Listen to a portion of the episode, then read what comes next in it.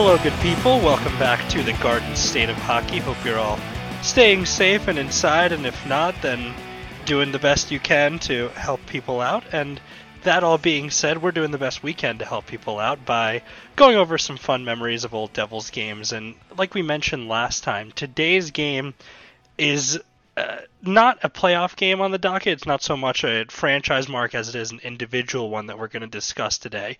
And, you know, as the course of the game, I mean, over the course of the game, you couldn't really tell that it was going to be that kind of night, but somewhere around, I would say, you know, the middle of it, towards the end of the second period, this is the point where you started thinking, okay, this is where it could happen. I could be witnessing history. And of course, I'm talking about Martin Brodeur's record-setting one hundred fourth N H L regular season shutout. And that game happened against the Pittsburgh Penguins on December twenty-first, two thousand nine. So, for some backstory leading into this game, including Brodeur's last game from which he was pulled, we've got John Fisher to fill you guys in. Right. So, let me, Dan, before I get into it, I'm going to read out the Devils lineup. Mm-hmm. For the, ahead of this game. So your forwards, for your first line was Zach Parise, Dean McAmmond at center, and Patrik Eliáš. Your second line was Brian Rolston, Travis Zajac, and Captain Jamie Langenbrunner. Your third line was Jay Pandolfo, Rob Niedermayer, and Niclas Bergfors. And you had a fourth line of Ilka Pekarinen, Rod Pelly, and Vladimir Zharkov. Your defense, as Paul Martin was injured with a broken forearm, had a first pairing of Andy Greene and Bryce Salvador. Your second pairing was Colin White and Mike Mottau. And your third pairing was Mark Fraser and Johnny Oduya. And starting in the game was, of course, Martin Brodeur. Mm-hmm. Dan, based on that lineup in two thousand nine, what do you roughly ballpark it for me about how many wins do you think the Devils had going into this game? Yeah, I mean, this is an unfair question to ask me given I already know what the amount is. Um, okay. But I would attribute that to one name that isn't listed on the lineup sheet necessarily and is just standing behind the bench, Jacques Lemaire. That is correct. The Devils, believe it or not, with that roster, even if you don't think that roster sounds all that great on paper, the Devils went into this game with a record of twenty-five eight and one to lead what was then the Atlantic Division. And they were just ahead of the Pittsburgh Penguins, who were twenty-five ten and one going into this game. The Devils went into this game with a four-game winning streak. Um, Penguins had a five. Prior. That's right. Penguins had five straight wins. So this is this is a game between two hot and two of the top teams in the Eastern Conference. And the the, the Penguins came into this game uh, with a shootout win over the Buffalo Sabres. Uh, Chris Letang uh, sealed it in the shootout for them. So, and Marc-Andre Fleury had a big game. So they won that one two one. As the Devils, they hosted um, the Atlanta Thrashers. The Devils went down three one. Then they went up four three in the second period. Chico Resch read the riot act about the lack of de- defending by the uh, Thrashers, and the Devils won five four. Um, it was a rare win for Jan Dani, yep. backup goaltender, uh, as Brodeur was pulled. But the Devils got the W, and so they went into this game. And on top of that, Dan, the Devils have beaten Pittsburgh twice earlier this season, and by very decisive scores. Like it was, they weren't close games. I think both games were four one each. Yeah, they were. So, and up to that point, um, they had beaten Pittsburgh. I think it was uh, twice at home or once at home already, because this game that we're about to talk about represented the uh, the road season sweep of the Penguins for the Devils. Yes, and there's one other streak to mention. Mm-hmm. Uh, Zach Parise, who, by the way, the season prior was he didn't come in the top three, obviously, but he finished, I believe, fifth in Hart Trophy scoring. Unfortunately, I'm sorry, not scoring, Hart Trophy for the M V P. However, Parise was struggling to score. He went into this game with a ten-game goalless streak. Mm-hmm. However, Parise would demonstrate that if you're not scoring goals, there are many other ways you can uh, Many other ways you can contribute, and oh, did he contribute in this game? Yes, but we will so get to that in a moment. This is one of those games that, you know, we've, we've talked in the past about how sometimes not necessarily the stars are showing up, and this is a game where the stars legit all showed up. Every single oh, yeah. person on that team that was marketable in some way uh, made an impact, and even some, I mean, hand up, I honestly forgot Dean McAmmond was even a Devil, and that's a shame on me because this game, mm-hmm. to watch him play in was ridiculous. Just looking at the yeah. possession numbers for the Devils forwards overall, you know, there's there's some modestly positive ones, there's some modestly negative ones, and then there's that first line, which just completely caved in Pittsburgh. It was not oh, yeah. even close. When Eliáš, McAmmond, and Parise were on the ice, this game was a complete runaway for the Devils, and let's get into what mm-hmm. exactly that looked like. All right. So we open up the game, of course, not with that first line. We open up with the Rob Niedermayer line, the third line, because Jacques Lemaire still believed in checking lines, and back in two thousand nineteen still had checking lines. Mm. Uh, on the opposite end, Pittsburgh was sort of setting the blueprint for uh, what teams would strive for today, where you would have, quote-unquote, three scoring lines, since they had Sidney Crosby centering one line, Malkin centering a second line, and Jordan Staal centering a third line. And all those three lines did have an offensive threat. And, of course, because it's uh, Pittsburgh, you know, if things go awry, you could always mix up those lines and stick two of those three aforementioned centers on the same line. They did not do that in this game, though. Mm-hmm. It, it is important to know. But Niedermayer not at the beginning. Won the, not at the beginning. But they didn't do it in this game. Um, Niedermayer won the opening faceoff. And then, you know, Crosby gets the first scoring chance of the game by uh, going one-on-one against Mark Fraser. This may surprise you, but Sidney Crosby won that mat battle, for, and Brodeur forced his first shot against wide. Very nice. and, and then uh, that's that's the kind of thing. Like, at least early on in the game, Pittsburgh had, you know, they were trying to get shots on Brodeur, but they were already starting to get frustrated through the middle of the ice, and really there was nothing too scary about what they put on him in the first, what, like three, two, three minutes, something like that. No, but what was scary was that uh, the Devils did get some offensive pressure for the first time of the uh, of the game. Parise wins a puck uh, from Ruslan Fedotenko. He throws it up to Greene. Greene throws it to McAmmond. McAmmond makes it across to Bryce Salvador. And in a totally not a preview of what would happen in twenty twelve, uh, Salvador just gripped it, ripped it, and put it far post, perfectly off the post, past Marc-Andre Fleury for the Devils' first shot of the game and the first goal of the game. Yeah, I and, wouldn't, you know, just looking back at that shot, it, it wasn't necessarily like a, you know, twine-burning slap shot or anything. It was just kind of a no. floater that found the exact upper ninety, as you and I would say. Exactly, and Fleury was screened both by, um, he was screen, he was screened by a Devil and uh, Sergei Gonchar, and I know this because Bob Errey, who, by the way, who we saw play in the Devils win over the Detroit Red Wings in the ninety-five series.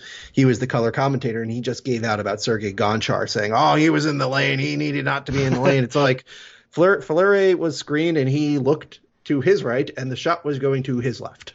Like, I don't know what what else you want to do. And then the announcers make one important point. The Devils were eighteen three and one in their last twenty-two games when they scored first. And, uh, yeah, you got to start to see why. And not only that, they had – I mean, I don't remember what the record was after uh, when they were leading after the first, but if they were leading after the second, the Devils were seventeen and oh. Imagine having those kinds of numbers about our beloved Devils in this day and age. But – That well, being, they'd be a playoff team. Well, exactly. But that being said, um, paramount for Pittsburgh to get back into this game. You know, no one wanted to let up a goal to these Devils. They had found ways to just choke teams out. And again, it was done with that Lemaire style. Really, really frustrating, especially on the road. For some reason, this team was much, much better on the road to start the season than they were at home. They were twelve two and one on the road going into this game. Yep, they were the best road team in the league. And, like, by a wide, not by a wide margin. They didn't have the most points gained on the road, but they had played, what, fifteen games and gained twenty-five road points or something like that? Yeah. Yeah, they were up there. I think Pittsburgh Pittsburgh was right along with them, but Pittsburgh played more games on the road than the Devils, so their point percentage, the Devils' point percentage was superior. Mm-hmm. And they noted that the Devils actually had a better better road record than they had a home record, which... Yep. You know, the broadcasters tried to turn into a thing, but I think it was just more of a case of coincidence because we're still this. This happened in December. We're still in the first half of the season. Like we're not even, you know, that's that's something you can start claiming like February or March when you're like fifty, sixty games in. Not yeah. so much when you're at game thirty-five. Um, like I don't s- like I don't think it had anything to do with what they were saying in terms of taking the crowd out of the game. Like I think that was standard fare for the Devils in general, but I think maybe. A possibility was that coaches at home were trying to outthink Lemaire. Exactly, and there was a failure. And and the other thing is not only were the Devils set up appropriately, but the Devils also worked very well in their own end of the rink because Pittsburgh, in the first period especially, they kept trying to set start a cycle going on the left's corner, and it worked kind of okay. But, at, you know, all the wingers, no matter whether it was Brian Rolston, whether it was Patrik Eliáš, whether it was um, Jay Pandolfo, they would come and support the center and the defensemen on that side of the ice as needed.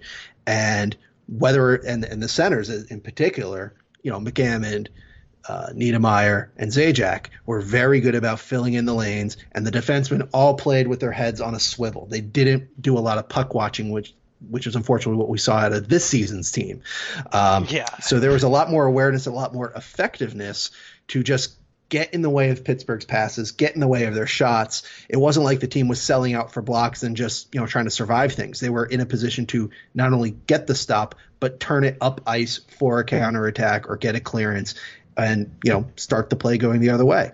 It was effective defending. Yeah. And it was so refreshing to watch after, you know, thinking about this past season's team, which did not do any of that. Right. And this team was, you know, me- this was mentioned on the broadcast, too, in context of uh, penalty killing. But this team did not have a lot of names on defense. You went through the lineup, and the most significant name probably league-wide up until that point was nursing an injury.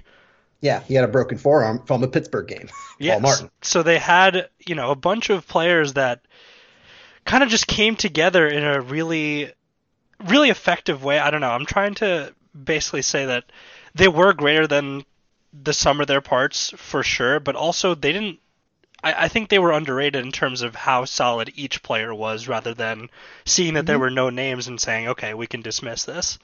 Yeah. Like Johnny Oduya is a perfect example of this. Mm-hmm. He was very good at, you know, you know, he get, he had the cred and the reputation of a guy who fell down a lot because his balance wasn't always the greatest, yeah. but he was actually really solid in terms of where he needed to be on the ice.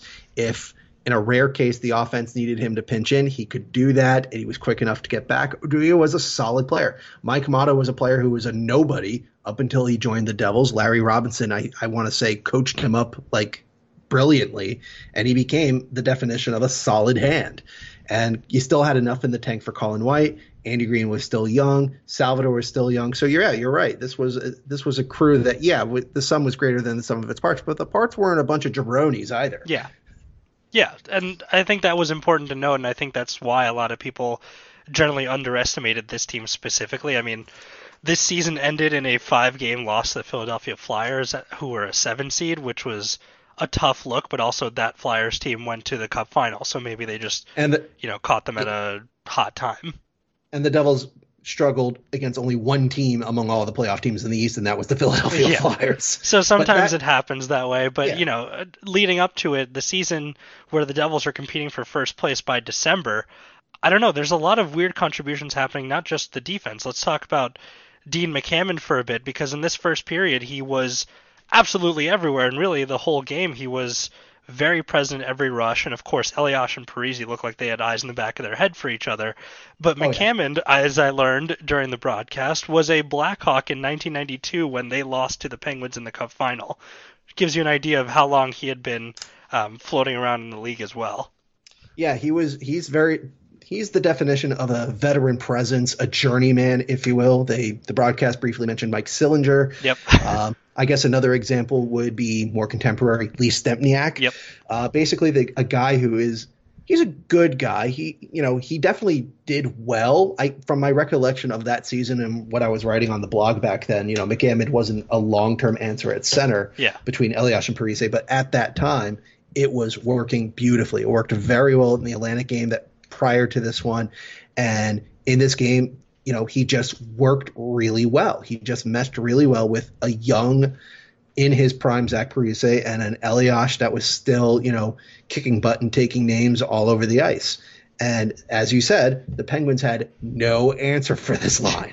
Yeah. They just swarmed and swarmed and swarmed. And um, you know, just just to get back into the game a little bit.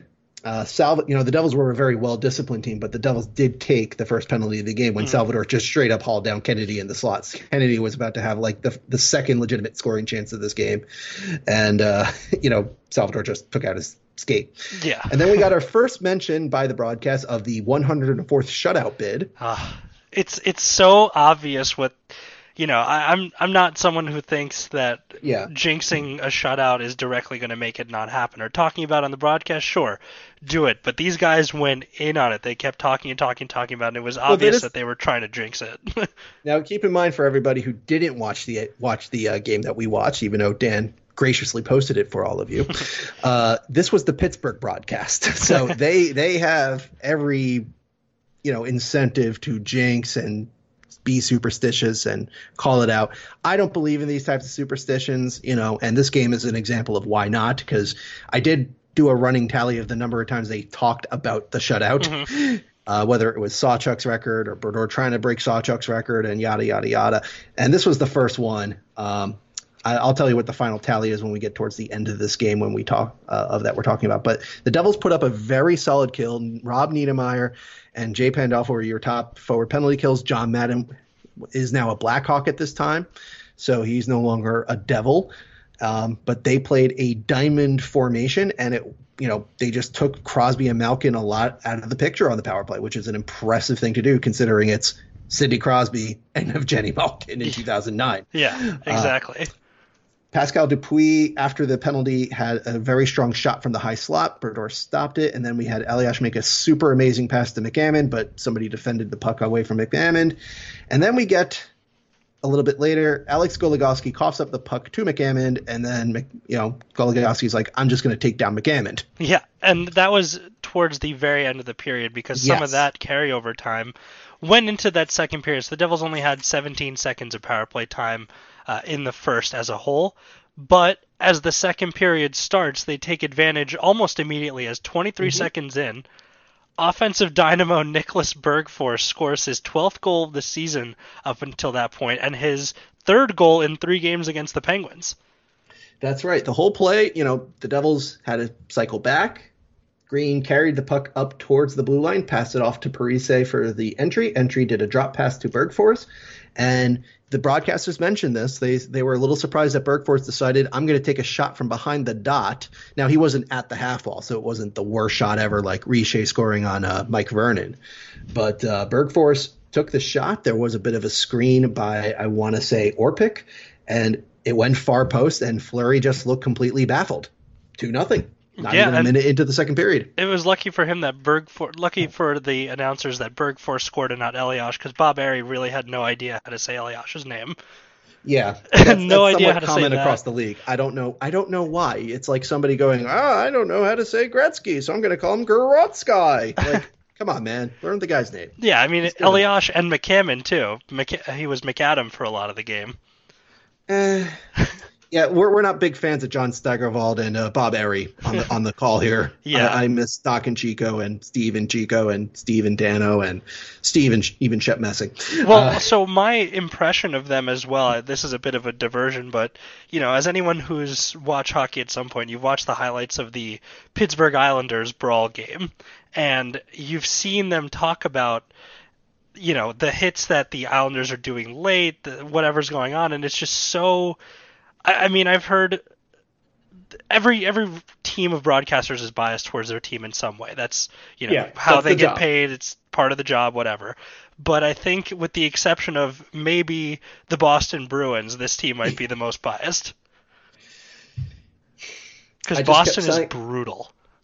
I just kept telling to my, just kept telling myself, I know how this ends. It doesn't matter what they say. Yep. I know how this ends. It doesn't matter what they say. Yeah. So af- after this power play goal, just as another example of Pittsburgh's frustration, and mind you, Pittsburgh again won five games in a row, and we're only behind the New Jersey Devils in the standings in the East at the time. Mm-hmm. Crosby just smacked the stick out of Rob Niedermayer's hands after the faceoff.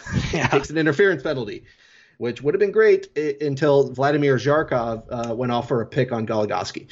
Yeah, he so basically just grabbed him. So he that was, a, that was an opportunity. He, he was pretty low impact this game, I would say, and low impact uh, career-wise in the N H L in general, but he does even out the odds in terms of four on four, and then Pittsburgh gets a little bit of power play time as well. Yep, and then um, Salvador had a bad turnover after that, pa- that abbreviated uh, power penalty kill. Uh, Malkin of course, picks up that puck and fires a hard shot. Brodeur stops it. So, you know, there's your second or maybe third big save by Mister Uh, Brodeur that night. And then we get another mention of the shutout. That's exactly what I put in my notes, by the way. I, I also, I didn't count all the times that they talk about it, but I definitely counted all the times they wax poetic about it. Um, oh, yeah. And this was one of those times where I just put, love the Penguins team, mentioning the shutout over and over to jinx it. But, you know, right after that, uh, a few minutes later, I'd say the Devils get penalized for too many men. And they actually nearly concede a goal on the in the process because the Devils were stuck in a long delayed situation. It was probably Pittsburgh's best attack of the entire game, I would say, mm-hmm. where with six on five, they just, you know, owned the puck. The Devils couldn't get a touch on it. Uh, Rob Niedermayer did the best he could, but, you know, he's just one man. Uh, Matt Cook, the infamous Matt Cook, uh, took a shot in the slot, big pad save. Errey immediately goes, oh, that could have been going in the net. And it, and then the replay shows that it was nowhere near going in the net because Bob Errey's not a very good color commentator. But nonetheless, we got our touch. It's a too many men on the ice call. And Zharkov goes to the box to serve that penalty.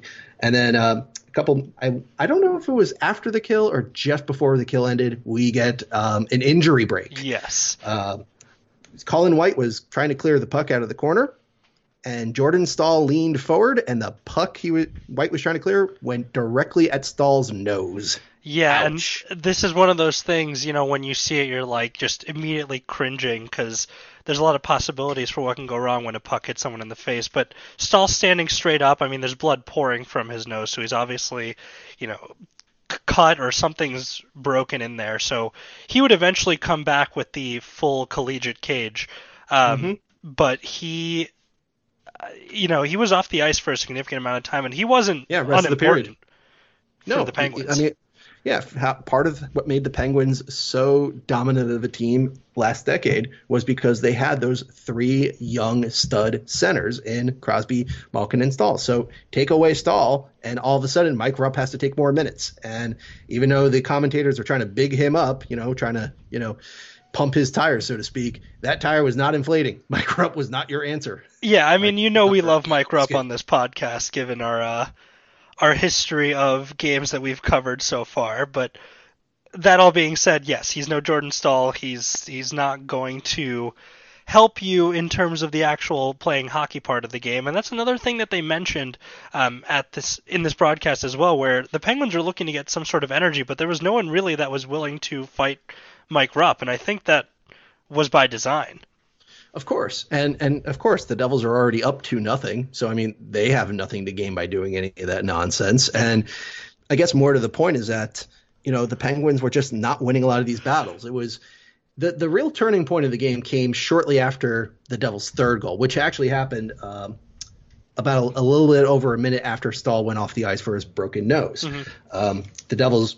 Again, it's the McAmmond line, Eliáš, McAmmond, Parise. Johnny Oduya joins the rush. He had a great opportunity to shoot and decided to try to pass it across to Eliáš for the tip-in. Didn't work, but the Devils regained control.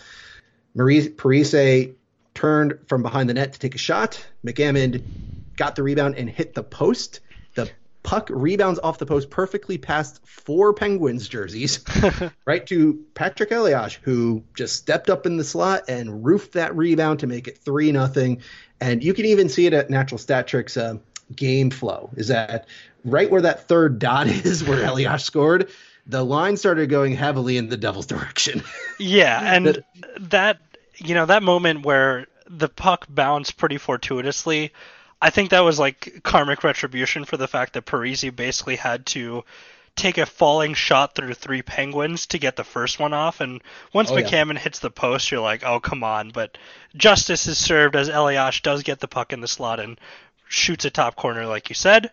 three nothing New Jersey Devils, and it wouldn't take them long to add a fourth. No, I mean, shortly thereafter, McCammon gets a one-on-one with uh, Marc-Andre Fleury. He puts the puck wide, ice side, but the Devils regained the puck, and of course, that line started controlling the zone. And then we have Parise diving for a shot from behind the net. McAmmond misses the rebound. Um, like, he just straight up missed. Like, he just whiffed. Mm-hmm. But Mark Fraser, Mark Fraser, he of one goal going into this game, who scored against the Penguins, by the way, mm-hmm. stepped up He pinched in. This this Lemaire coach team pinches their defenseman, by the way. Yeah. uh, Fraser stepped into it and fired a beautiful shot through the traffic off Marc-Andre Fleury and in. four nothing New Jersey Devils. Brent Johnson is coming in for Marc-Andre. You hate to see it, Dan. Yeah, and, you know, this is one of those things where the Penguins announcers, of course, were talking about how Brodeur was pulled in his last game, the Devils still won. Wouldn't that be something? So on and so forth. Of course, we know that was not to be, but Brent Johnson also didn't give up anything um, the rest of the way. It was, it was just no. Marc-Andre Fleury. Johnson was solid, but the Devils, you know, they they had their chances after that. He just was a little sharper that night than Fleury. And Oh, absolutely. And that all being said, uh, the Devils now lead four nothing, and they also take over the shot lead with eight minutes left in the second period, as yep. Jamie Langenbrunner also shoots one off the goalpost, and him and Zajac had a few close ones. Exactly. The Devils never really stopped in that second period. From a from a statistical standpoint, the Devils out-attempted the Penguins twenty-one to ten in five on five hockey and outshot them eleven to six. In terms of high-danger chances, which include misses, by the way, um, it was five to nothing. Like, the Devils were just dominating that second period. There was a bit of a late surge by the Penguins because at four nothing, it's like, come on, guys, we got to get something going. And, of course, we get our third and fourth mentions of the shutout by the uh, aforementioned broadcasters. But, um, you know, there was one one time where they nearly beat Brodeur, where it looked like Kunitz was tied up with Brodeur, and Bergfors just kind of cleared the puck that was behind him. I didn't think the Penguins were going to really score on that play, nor they should have accounted it, but whatever. But, uh, yeah, the Devils were just in control, and, again, the frustration boiled over, uh, and we got to see it in the form of Maxim Talbot. Who did, who played in this game, Dan? Yeah, believe it or not, his name was actually mentioned. Um, and there you go. So there's some scuffling going on in the corner. And, of course, the Devils leading four nothing are not really interested in too much of this, but there's only so much you can take before you get angry. So there's uh, an exchanging of words and of fists as Eliáš and Talbot get matching roughing minors. Um, and then Dean McAmmond and Talbot get misconducts, but I think – because the misconducts canceled out, they gave the extra two to Eliáš. I, d- I was looking at the summary, and it Pittsburgh got a power play out of that. I'm just yeah, not really did. sure the logistics of it. Yeah, I looked at the box score, too, at Hockey Reference and in my own notes. Um, and I really should go back to my recap here, but I was too busy gushing about how well the Devils were playing, I guess, to note that. The Devils had to kill a penalty, and they did it. You know, job done. You know, the Diamond penalty kill was working. Uh, Pandolfo and Niedermayer were playing excellently. Just at the end of the uh, period, Eliáš gets a pass out of the box. He's, his stick breaks on a shooting attempt. Again, there's like two seconds left, so he wasn't going to skate in and go one-on-one with Johnson. And then we got our fifth mention of the of the shutout. Devils end the second period. They scored three goals. The Eliáš McAmmond Parise line was great. The defensemen were working hard. Niedermayer was being a lunch pail player. Bergfors was looking good. And, of course, Brodeur was uh, perfect. It was excellent. Yeah. It was wonderful hockey. and uh, Staal came back to start the third period with the aforementioned uh, face shield. And then Salvador decided, I need to hook Malkin. And even, and this was interesting, the broadcasters called out Malkin for selling it. Yeah, and I, I'm surprised about that one for sure, but I think it was so obvious that he spun himself around a little bit to embellish that um, that hook, I guess, by Salvador, or whatever he did to turn him around. It looked like a hook. It was a hook, yeah. Um, it was a hook. And I'm surprised they mentioned it, but again, Pittsburgh gets a penalty, uh, gets a power play out of it. Yep. Now, to be fair, if they wanted to call power play, they really should have called it during that penalty kill because Zajac just straight up slashed the stick out of Matt Cook's hand. But if I recall correctly, Matt Cook's reputation back in two thousand nine was still or was toxic enough to referees that they probably just figured, no, we're not going to give you that call. Forget it. Mm-hmm. So it was like, okay, fine. But uh, the Devils were just killing it, killing it, killing it. And, um, you know, Pittsburgh tried to get some offense going. They just weren't. And then, of course, the aforementioned Malkin decides, I need to hook somebody. The broadcasters eventually get to mentioning it. Yeah. So I couldn't tell you who he hooked necessarily, but they did. And um, the Devils' power play was a little more two thousand nineteen two thousand twenty-esque as they gave up a two-on-one shorthanded rush to Staal. but uh, Greene broke up the pass, so, hey, no big deal. We get our sixth mention of the shutout attempt, and the Devils are just the Devils are just kind of cruising at this point. They're not. It's not that they're not attacking or not trying to score, but they're not, they don't have to do their best. They, no. they know full well that they're in control of this game, and that's really how the third period really went along.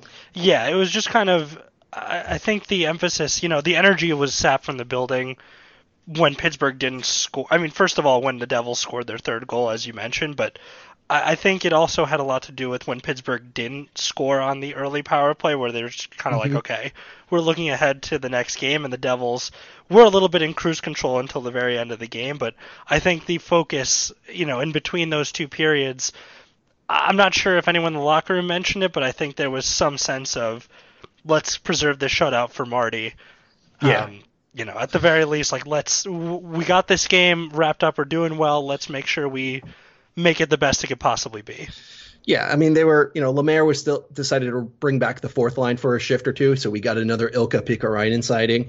uh, we got another Rod Pelly sighting, another Zharkov sighting, uh, you know, in the third period, because the Devils were in control. But at the same time, you saw that all the Devils were still filling in lanes, getting in the way of passes, like, you know, attempts, like passes that would have leaded led to really good shooting attempts for the Penguins just were not happening. The Devils were just getting in the way of them, and they were counterattacking smartly. They weren't just rushing guys forward. If there was a criticism I would have, it's that when the Devils did do their counterattack, three-on-twos or two-on-ones, they didn't really do it correctly. They just kind of wasted them. But again, you're already up four nothing, so it's not that big of a deal at the time. Right. And um, more, more importantly, that they didn't get caught like with three guys in their own end and give up their own odd man rush often after when they went on their own. So, you know, credit to the Devils' discipline in that respect. That's a hallmark of the Lemaire teams. Mm-hmm.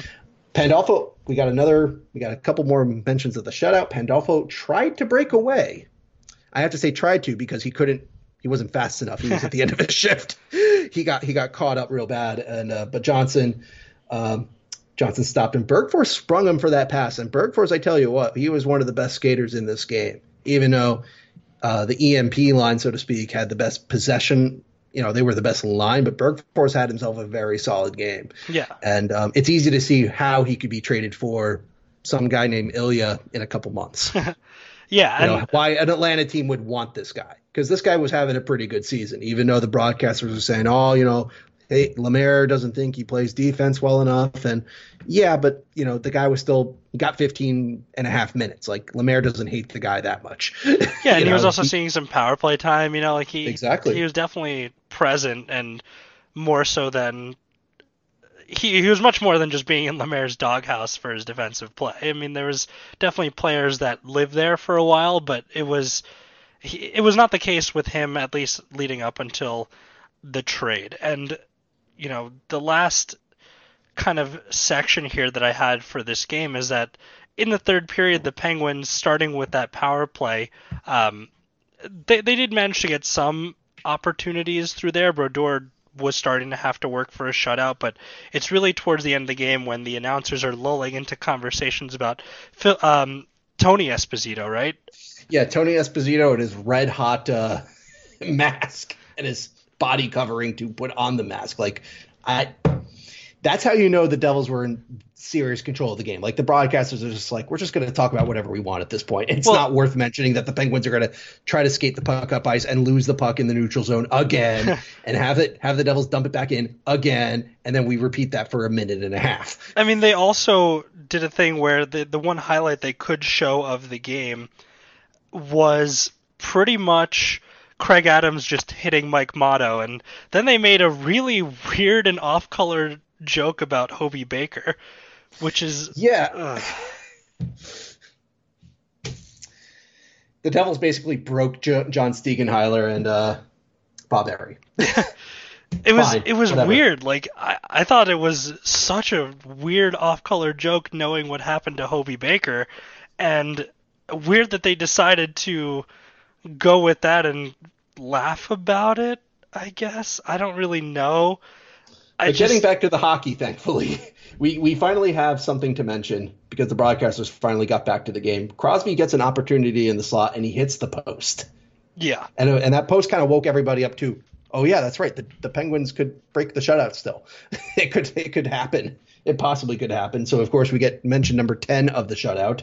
Then we get an eleventh one. And then Martin Skula misses from the blue line, like by a mile. And Malkin has an opportunity off the end board. And, of course, Brodeur flashes the glove, raises it in the air. That's save number thirty-five, and it would end up being the final save of the game.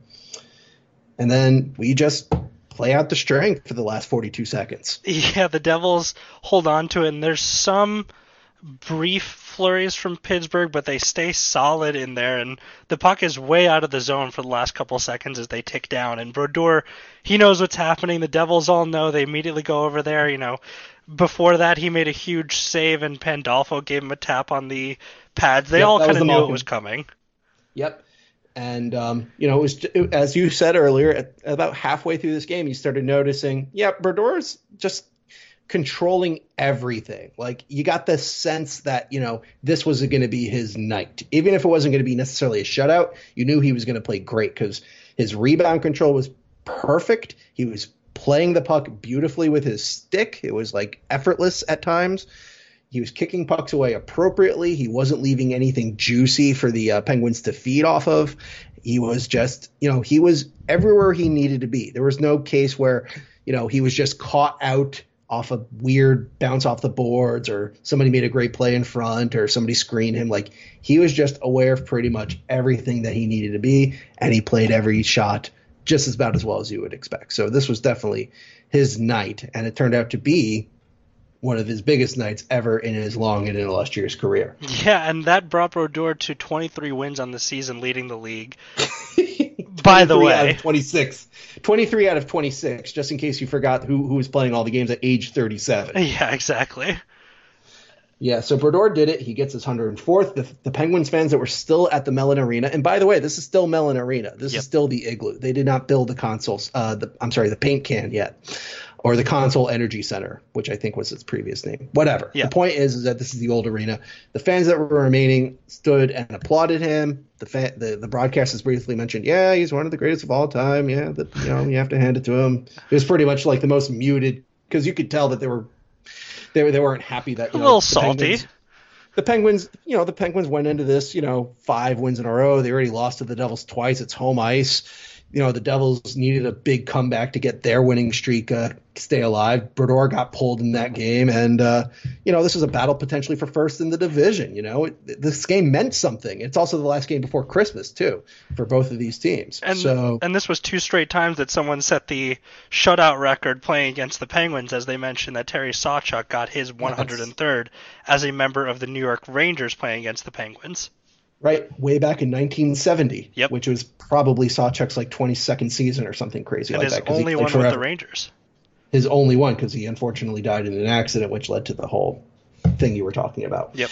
Um, anyway. Well, no, no, so but, that but, was Sawchuk, not Hobie Baker. Okay, well, regardless, it was still an odd thing to laugh about. Yes. You know. Agreed. I mean, I. But anyway, just to sort of put a bow on the game, um, obviously, Brodeur was obviously the best player of the game. Mm-hmm. You get your one hundred fourth shutout. And as Errey noted towards the end, yes, the, the Penguins didn't have a lot of quality in the game. There weren't a lot of, you know, oh, my goodness, you have to see the, this kind of save, you know, to believe it. None of those saves really happened. But there were thirty-five shots on net. And in a game like hockey, you know, weird things happen. Well, a post was hit, too. A post was hit. So, I mean, Crosby was literally, you know, two inches to the left. We're not talking about this game. It probably wouldn't be recorded by anybody except for some bizarre Penguins fan who's just re-uploading old Penguins games for some inexplicable reason. Uh, we're not talking about this. It's just, oh, yeah, the Devils won four one, whatever. Uh, no, Brodeur, you know, got his historic thing. But what I also noted, and I wrote this way back in two thousand nine for what was then called In Lieu We Trust, was that this was one of the best games the Devils have played in that season so far. Mm-hmm. That uh, despite, you know, the names on the paper, so to speak. No, no Paul Martin. You've got, you know, issues, you know, potential issues here and there. Dean McAmmond is your first line center, but the Devils played an excellent game going forward. As mentioned, the Eliáš McAmmond Parise line was fantastic. Uh, Bergfors had a good game. The defense played a very hard working effort. You know, they didn't give Pittsburgh a lot of second chances. Um, you got goals from Salvador and Fraser, which are always nice to see. You got a power play goal. The only thing you didn't get out of this game from the Devils was a goal for Parise, but it's not like the man didn't try, since he had nine shots on net in this game. He got three assists, so that, I'll take and that. I assists. mean, I'll take exactly. him getting three assists over scoring one goal any day. Oh, absolutely. Like, and as I wrote, he will get his goal soon enough, and spoiler, he did. Um, but that line was utterly fantastic. And, you know, the Devils rendered Crosby and Malkin relatively anonymous. I mean, yeah, we we talked about Malkin a little bit more. He was more active, but Crosby hit the post. Crosby took an interference penalty.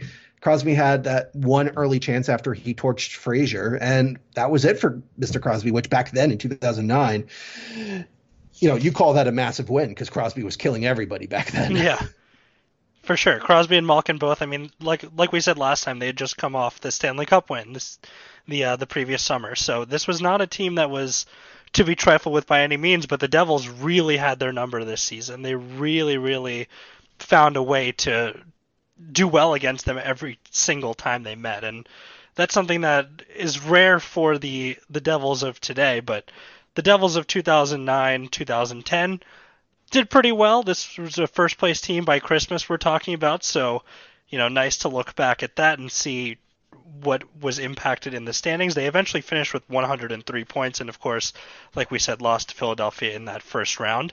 But yeah, that kind of brings us to an end to Brodeur's one hundred fourth shutout, and it's weird because we didn't really, you know, we talked about him obviously, but he wasn't, like, he was the focal point of the game, but only after a certain point. It was only after it was clear right. that the Devils didn't really have to do much to seal up the win. Yeah, it was, to your point, this was not a game where you just sit there and go, oh my goodness, the Devils won this game because the goaltender was the first, second, and third best player on the ice. He stood on his head and, you know, so on and so forth. Brodeur played very well, but, you know, you could make a case that he was, you know, I called him the player of the game just because of the history. Mm-hmm. You know, he had the shutout. And of course, if you get a shutout as a goaltender, you should be one of the stars of the game just by default. I mean, shutouts are incredibly hard to get. Mm-hmm. Um But you could make a case that maybe Parise could have been the player of the game for the Devils with his nine shots, three assists, and constant attacking. You can make a case that Dean McAmmond or Patrik Eliáš could have been player yeah. of the game because of their great support. You could have made a case for a guy, if you want to go really off the board, you could make a really good case for uh, Johnny Oduya because mm-hmm. he played an excellent game both from a possession standpoint. Uh, by Corsi, he was even, which is fantastic since the Devils were leading by four, as much as four in this game. But, you know, he helped get offense going, and he played a very solid game of defense that the rest of the Devils team typified. Um, you know, you could have made a case that maybe nobody should have been player of the game. It was just an excellent team performance, and it was one of the best team performances of that season for a team that was really good in the regular season. Yeah. So, you know, there's this, you know, I guess that's a credit to how good the team played that night, how much better the team looked than it seemed on paper, in addition to just Brodeur being the man and still being the man at age thirty-seven.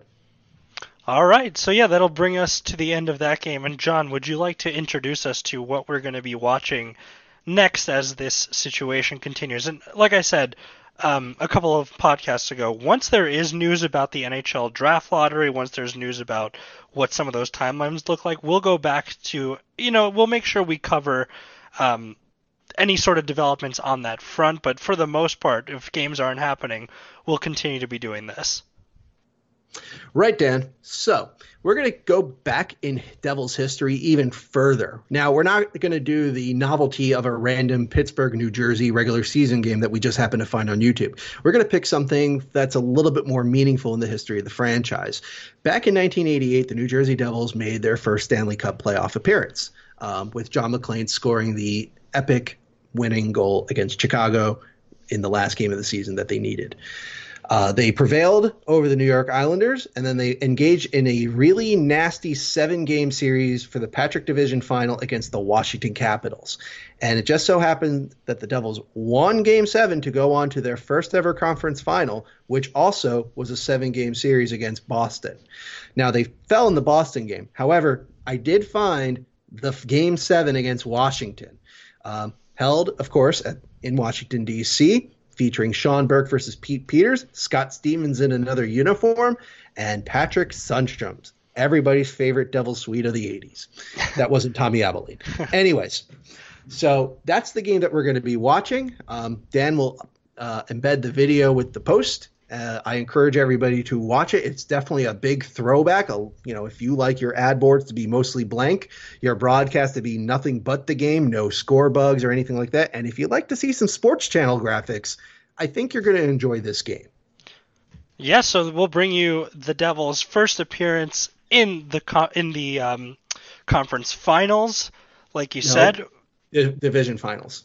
Or no, sorry, like their their clincher for the first conference finals. Right. Yeah. In their first ever playoff run. Yeah, which is which is a lot to talk about, and we'll be sure to provide the context there too. But expect to see a lot of the names we saw uh, in that game that we watched that took place in nineteen eighty-six as well. I mean, this team is obviously a lot stronger given their results, but we it, it'll be nice to see some of those names again and see who was added to that roster to really push it from, you know, a lower, middling, bottom team to almost making it to the Stanley Cup in their first playoff appearance. All right, so that's all we've got for this week. We'll be back next week to break down that game. And like John said, I'll be sure to embed the link with to the game itself in the post that has the podcast, so be on the lookout for that. And as always, thank you again for watching. We appreciate uh, the support in this time, and we appreciate you guys watching along and telling us some of your experiences. And that being said, we'll see you back here next week for another episode of Garden State of Hockey. As usual, let's go Devils. Go Devils.